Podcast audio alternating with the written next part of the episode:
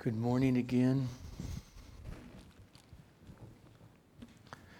Please turn in your Bibles to the book of Hebrews, chapter 11. I'll be reading Hebrews chapter 11, verses 17 through 22.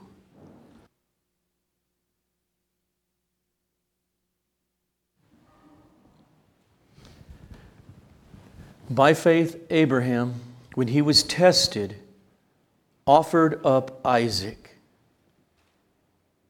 And he who had received the promises was in the act of offering up his only son, of whom it was said, Through Isaac shall your offspring be named. He considered that God was able even to raise him from the dead from which, figuratively speaking, he did receive him back. By faith, Isaac invoked future blessings on Jacob and Esau. By faith, Jacob, when dying, blessed each of the sons of Joseph, bowing in worship over the head of his staff. By faith, Joseph, at the end of his life, made mention of the exodus of the Israelites and gave directions concerning his bones. Blessed is the reading of God's holy, infallible, instructive, life giving, by the presence of the Holy Spirit, Word of God to us. Father, help us continue to worship. You're so good. We thank you for the words of these songs. We thank you for your Holy Spirit carrying us. Carry me and carry us now through this passage as we journey in communion with you over it. At this moment, looking back, it points in our own lives and looking forward to the future. You are the God of Abraham and Isaac and Jacob. You are our Father through our Lord Jesus Christ. Amen. So, faith, as this Hebrews chapter 11 has been constantly pounding us, has made it clear faith, it is a heart, a, a desire factory that, that seeks God. It seeks what God says, seeks what He promises in blessing and goodness and mercy and unending longevity. And here we see it in the lives of Abraham, that faith, Isaac, Jacob, and Joseph. And again, he shows us faith is largely future oriented. Its object, the promises, are still future. This morning, our concern is just to deal with this greatest act of faith in human history outside of Jesus's, and that's Abraham. To be a Christian means to have a life of tests, trials. God brings trials in order to test and to grow our faith. As with Abraham, God commands us all in the scriptures. And as Abraham, we struggle to believe. We struggle thus to obey. God will test and purify and develop and grow the faith of those who are His. Verse 17 begins By faith, Abraham, when he was tested, offered up Isaac. Abraham was put to the test by God. And God's purpose for him and God's purpose for us in testing our faith is not in order to make our faith fail, but it is to refine it, to purify it, to make it deeper, to make it stronger. This is how the Holy Spirit puts it through the apostle Peter. Peter writes in 1 Peter chapter 1 verses 6 to 7.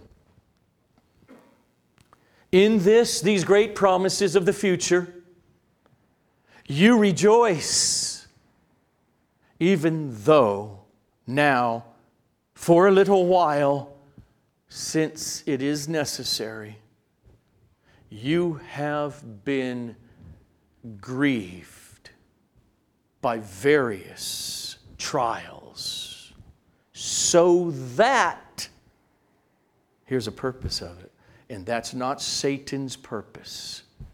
That's God's purpose. So that the tested genuineness of your faith, which is more precious than gold that perishes, even though gold is tested by fire, but that your faith may be found to result in praise and glory and honor at the second coming of Jesus Christ. So just think about the test, the trials that many of you have already experienced in life to one degree or another, or may be going through now. From those trials, is your faith deeper? Is it stronger? Has your trust in God's word been purified of, in other words, the impurities brought to the fore and burnt away, the impurities of unbelief? When the Father, in sovereign providence, dips us Christians into the fire, of trials. This is, this is normal. Our initial response is we're going to be destroyed. But the refiner's fire never destroys indiscriminately like a forest fire. It refines, it purifies. This is Peter's point. It melts down the gold and separates out the impurities that were in the gold and burns them away and thus makes the gold more valuable, leaves the gold intact, becomes solid again. It's now more pure. These trials, these tests, in same word in 1 Peter as it is in Hebrews 11 for test. They are for a purpose, and it is our Father's purpose, so that the tested genuineness of our faith, which is more precious than gold, even though it's tested by fire, but that that gold of faith may be found to result in praise and glory and honor at the revelation of Jesus Christ. That's the analogy Peter gives. It's fire.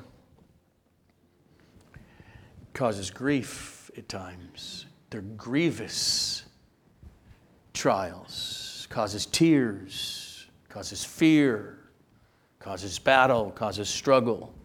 They're not fun. It's hot in the fire. But God is the refiner who tests us. And that, as bizarre as it sounds, is a word of hope.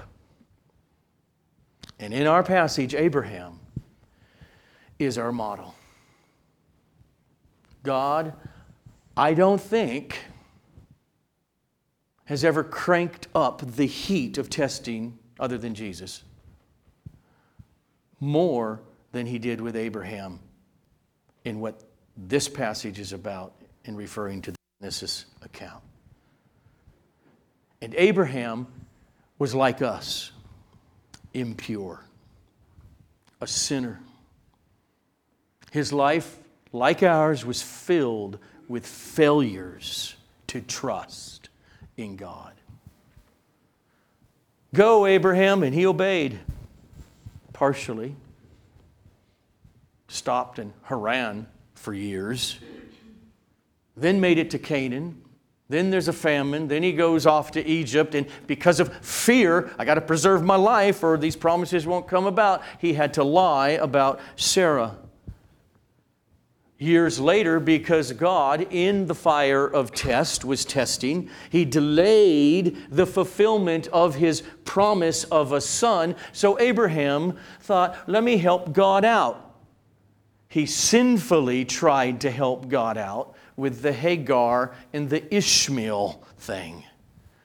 Later, again, out of fear that because his wife was so beautiful, they would kill him, the king, for him. He lied again about Sarah. So don't ever get the idea that our model here, Abraham, started out strong in faith and never, ever faltered. He had struggles, he had ups, he had downs, just like we do.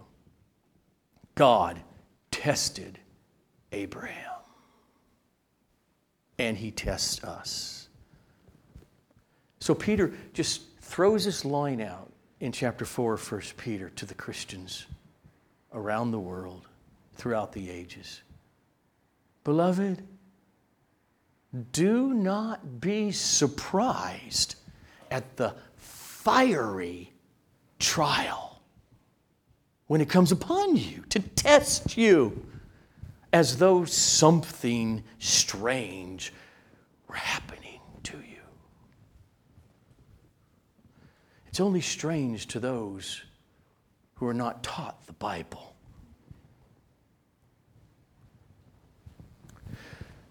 We are to respond to God's test. Here's the whole point of the lesson that He gives us by the obedience of faith. Let's read verses 17 and 18 again.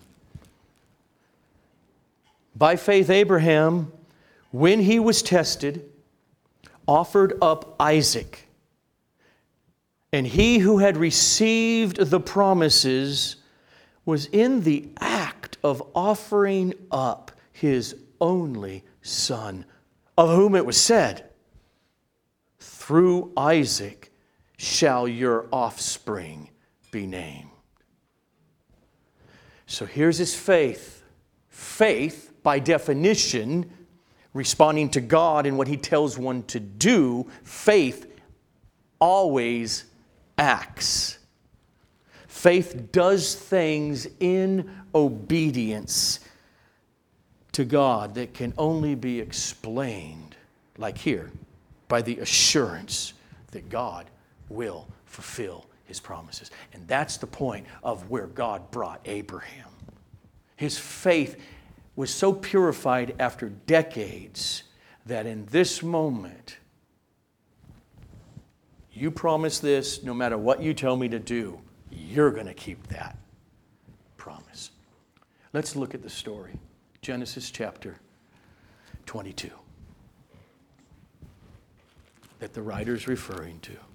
Beginning with verse 1. After these things, God tested Abraham and said to him, Abraham, and he said, Here I am.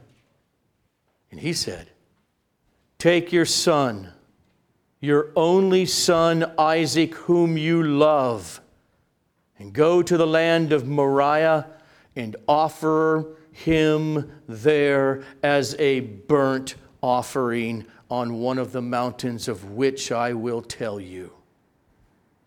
So Abraham rose early in the morning, saddled his donkey, and took two of his young men with him and his son Isaac.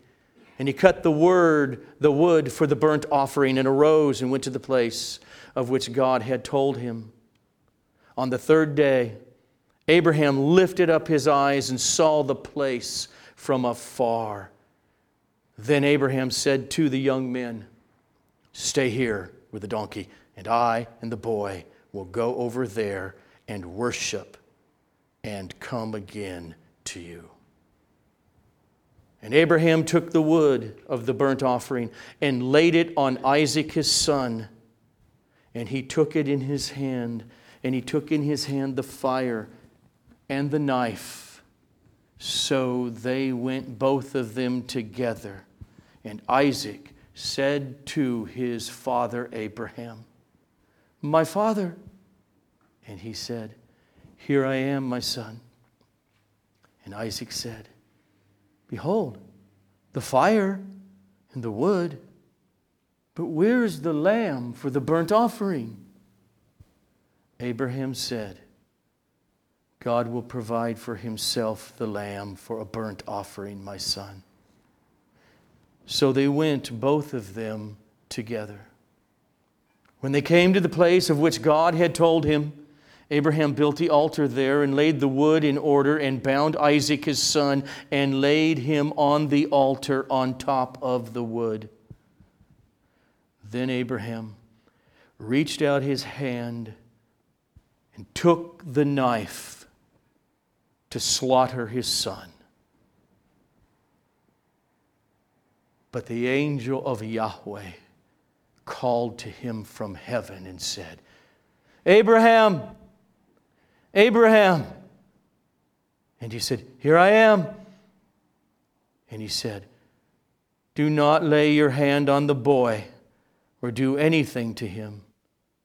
For now I know that you fear God, seeing you have not withheld your son, your only son, from me.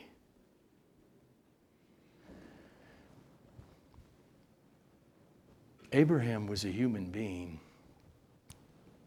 born into sin. He was frail. I mean, that story makes it sound simple. He must have wrestled emotionally with this horrific command. He had a three day journey to get there. Surely, if God were loving, He would never ask this. Maybe that wasn't God. Maybe that's a trick of my enemy somehow. Because God promised to give me blessing through Isaac, so therefore, he wants to wipe out what God promised to do. how applicable Abraham's example is to us right now, today. If God were loving, that is, in other words, it's put in what's not said, my philosophical idea of what a loving God would be. Therefore, he would understand that, that I, whom he loves so much, am unfulfilled in my marriage. So therefore, it's, it's okay for me to divorce. God wants my happiness. And so, his word about marriage, what God has joined together, let not man separate, obviously is not for me. God's loving. He wants me to find my true soulmate.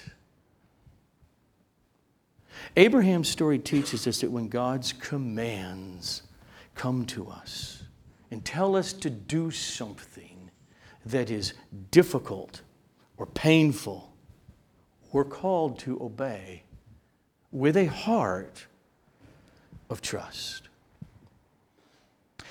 I mean, it may be our brothers and sisters in Christ in the AD 200s in the Roman Empire who were faced with deny Christ as Kurios, as Lord, and confess Caesar is Lord in that stead.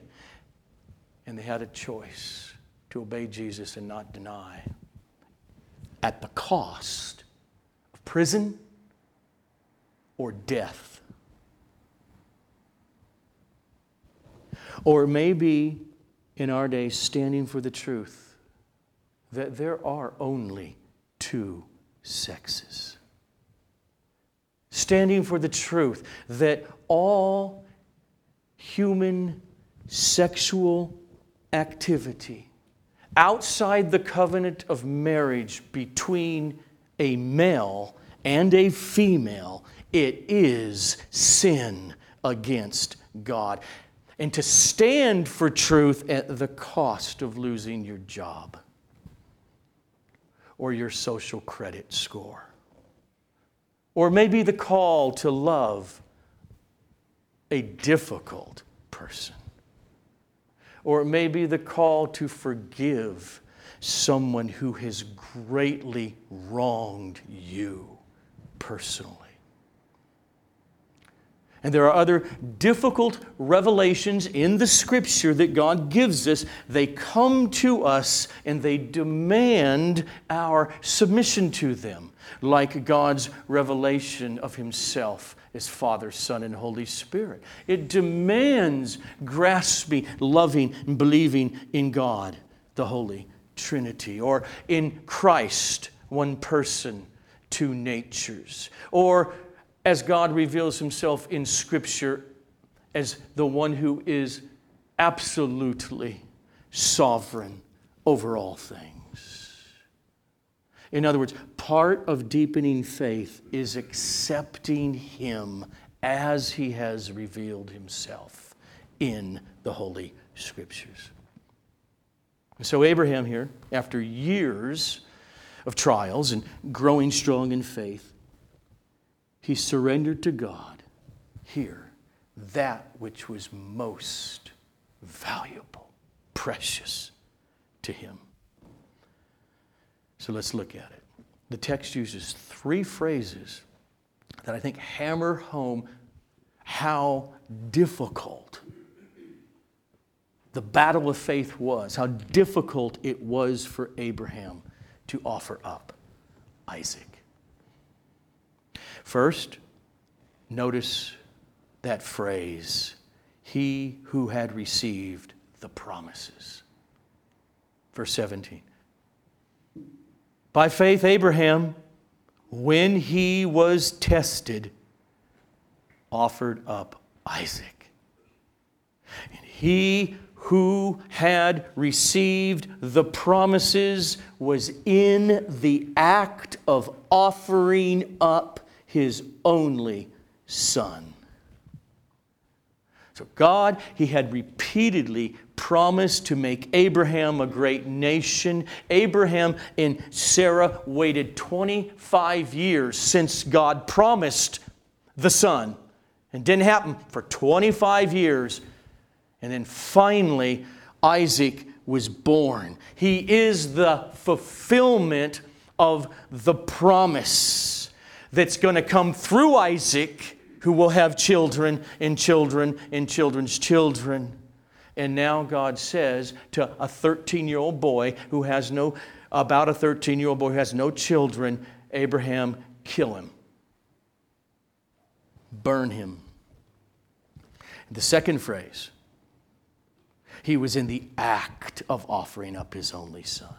Now, he is his only son because he's the son of promise. Obviously, yes, he had, Abraham had Ishmael, and he had other sons through Keturah later.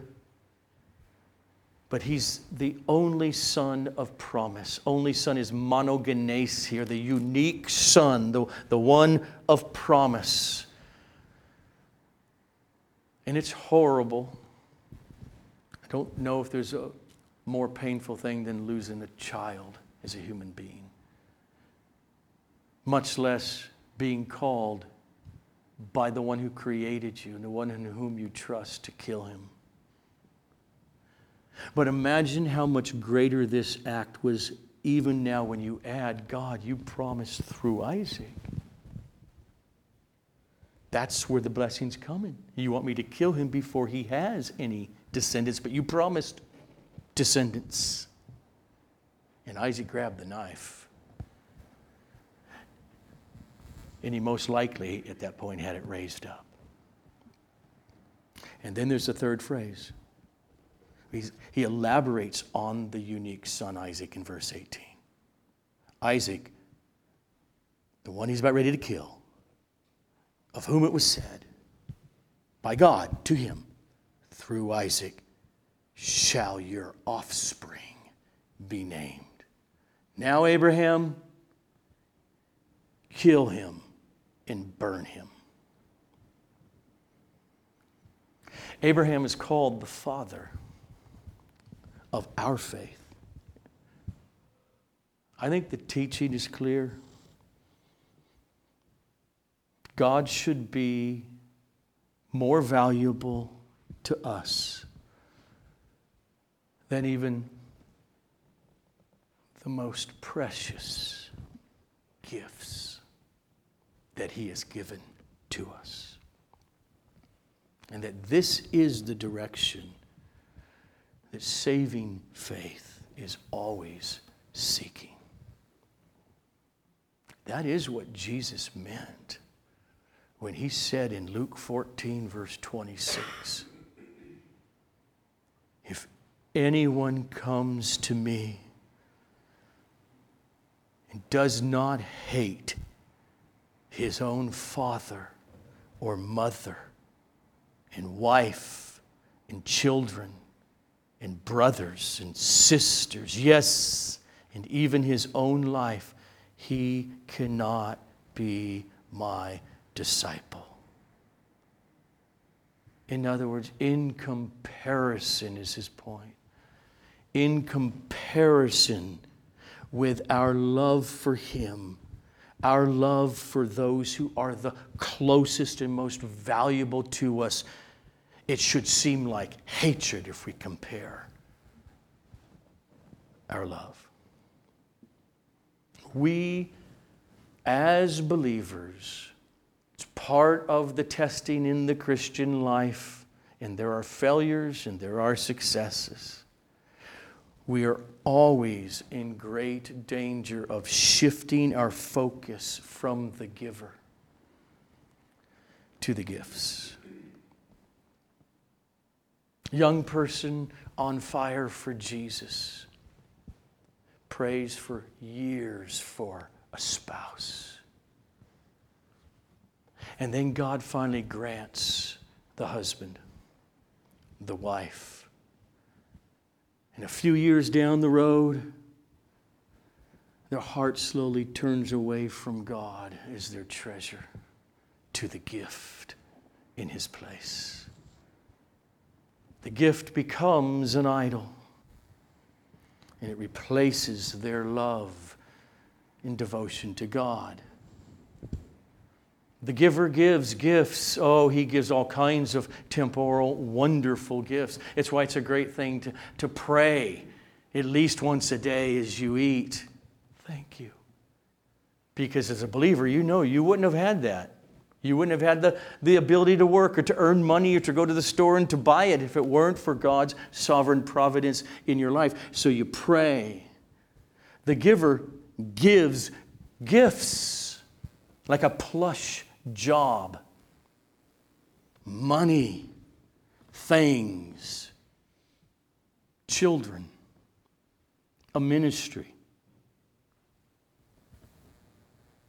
And all of it should be accepted, enjoyed every morning as you wake up, if you have it, with a grateful heart. And all of it is a danger. There's a tension. Because the enemy, he loves to use, and our sin loves to use God's gifts as tools for stealing our faith. That was the whole game plan of Satan concerning Job, wasn't it? He goes to God and he says, Well, Job, yeah, he worships you. Yeah, he lives this way. But God, the only reason he does that is because all the stuff you give him. He doesn't really love you, he loves the stuff. And God said, No, you're wrong. I'll show you. So, what happens if God says, Take your wife, take your house, take your child, take your ministry, and sacrifice it on the altar? Can we, here's the test, can we, through hardship, in the long run, Job had a lot of struggle. In the long run, and painfully, with a heart of faith, say with Job, The Lord has given, and the Lord has taken away. Blessed be the name of the Lord. God wants the absolute first place in our hearts. Even Abraham, if it means offering up Isaac. God tested Abraham. It was a severe test of faith when God takes something precious like the son of his love. Will we obey like Abraham? And there's the key. Will we obey like Abraham obeyed? Well, how did he obey? That's the point of chapter 11. That's the point of this passage. It's the first two words in verse 17. By faith, Abraham, when he was tested, offered up Isaac, and he who had received the promises was in the act of offering up his only son by trust in God. Verse 19, then, it's really the ground of the foundation of that faith. It's the ground of this bizarre obedience of Abraham. Verse 19 explains how Abraham's faith reasoned. Listen to faith here.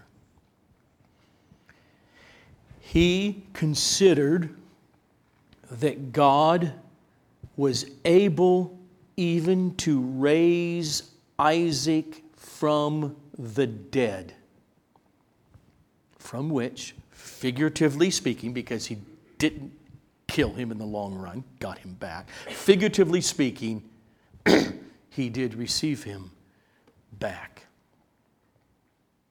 In other words, what did he just say? He said, Abraham had faith.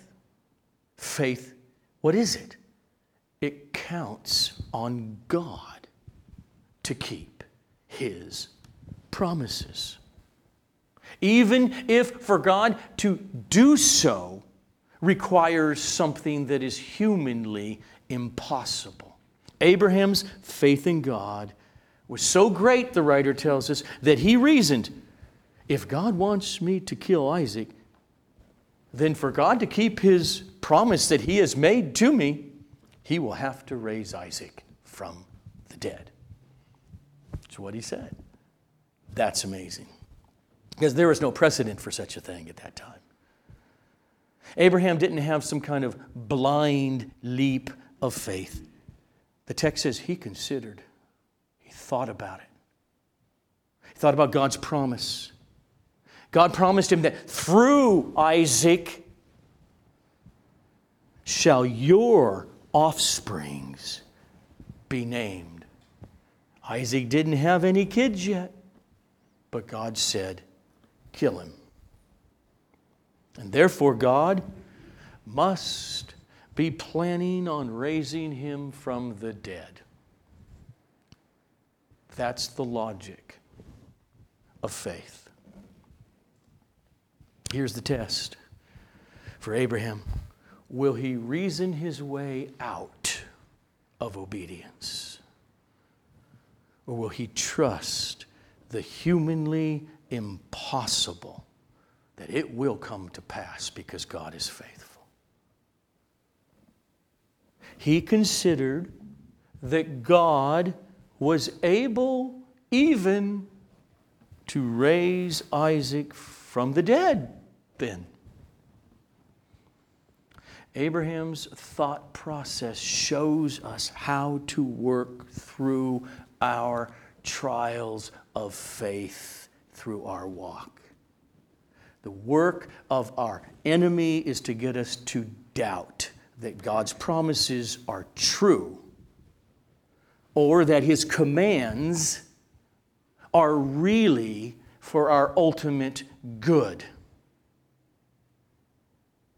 That was the first sin in the Garden of Eden. It's what Satan whispered into Eve's ear, and she bought, and we all buy it. For we've all sinned. Satan got Eve to doubt God's goodness. Did he really say? You know, God knows you're going to have something that's really good. Be like, God, that's going to be really good. And God doesn't want you to have what's really good, Eve.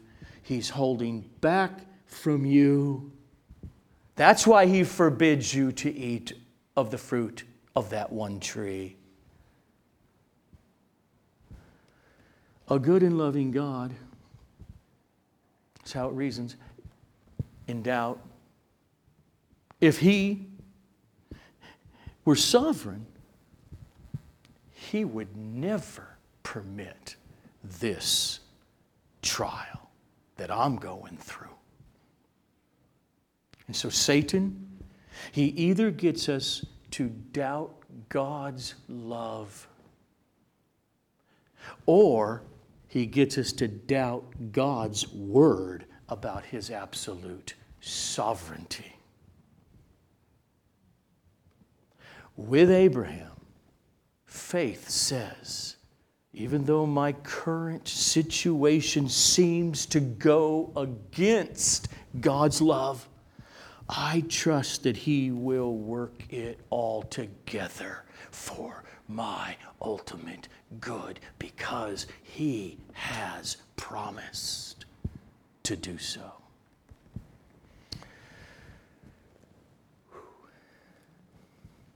So, some of us right now may be in a trial, may have just come out of a trial. We got trials in front of us.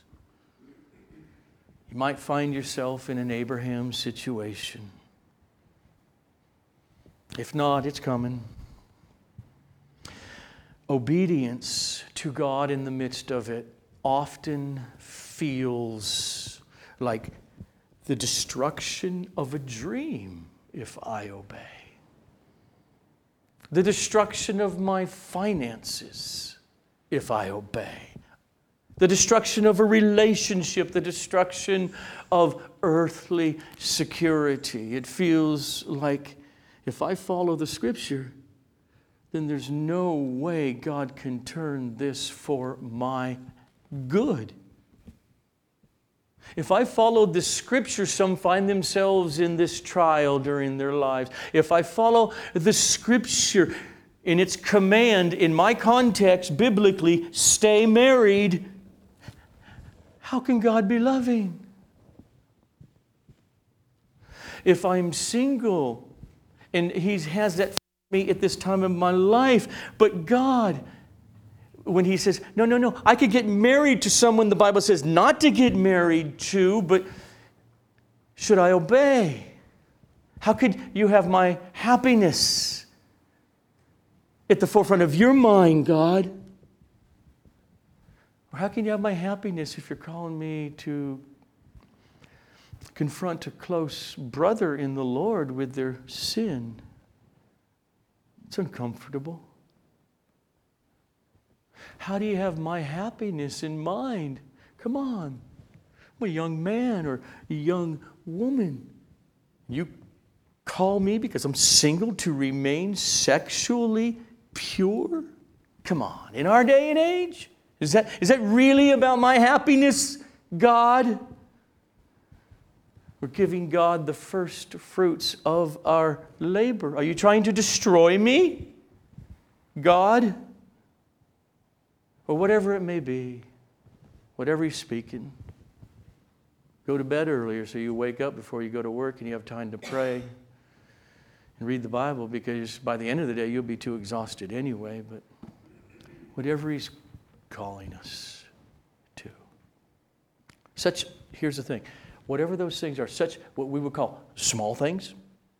I, in one sense, I would say Abraham, sacrifice your son. Okay, small things in comparison to Abraham, they're huge, really, to us. When that's the issue that God is speaking into our lives. And it can feel scary like Abraham and the, feel like the loss of Isaac. The text says, by faith, Abraham. Abraham what? He believed God's deep love for him in and through all of his commands. This story, it's here for us.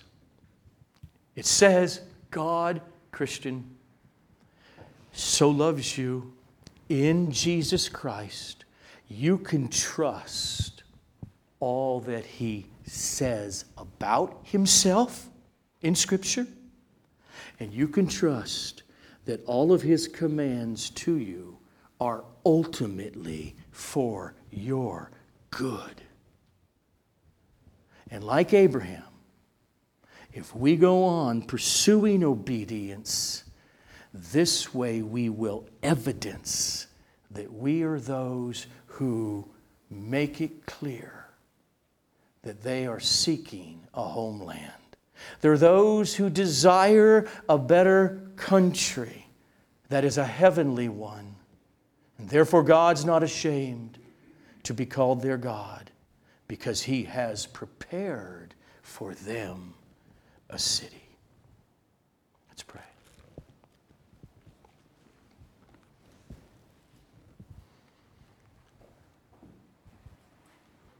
Father, we thank you for your loving goodness to us. We thank you for your sweet presence throughout this whole service. Thank you for your presence as you tenderly, as if each one of us, because you are God, were the only object of your fatherly care and love. You speak even right now as we corporately together are praying, thanking you. Oh, as your Apostle Paul said, and it's why it was ultimately true of Abraham you who did not spare your own son, but delivered him up for us all who believe. How shall you not, through all of your commands and all of your promises, in all of your trials and testings you send us through, how shall you not ultimately give to us all things for our ultimate good to the glory of Jesus? We love you. Amen. Let us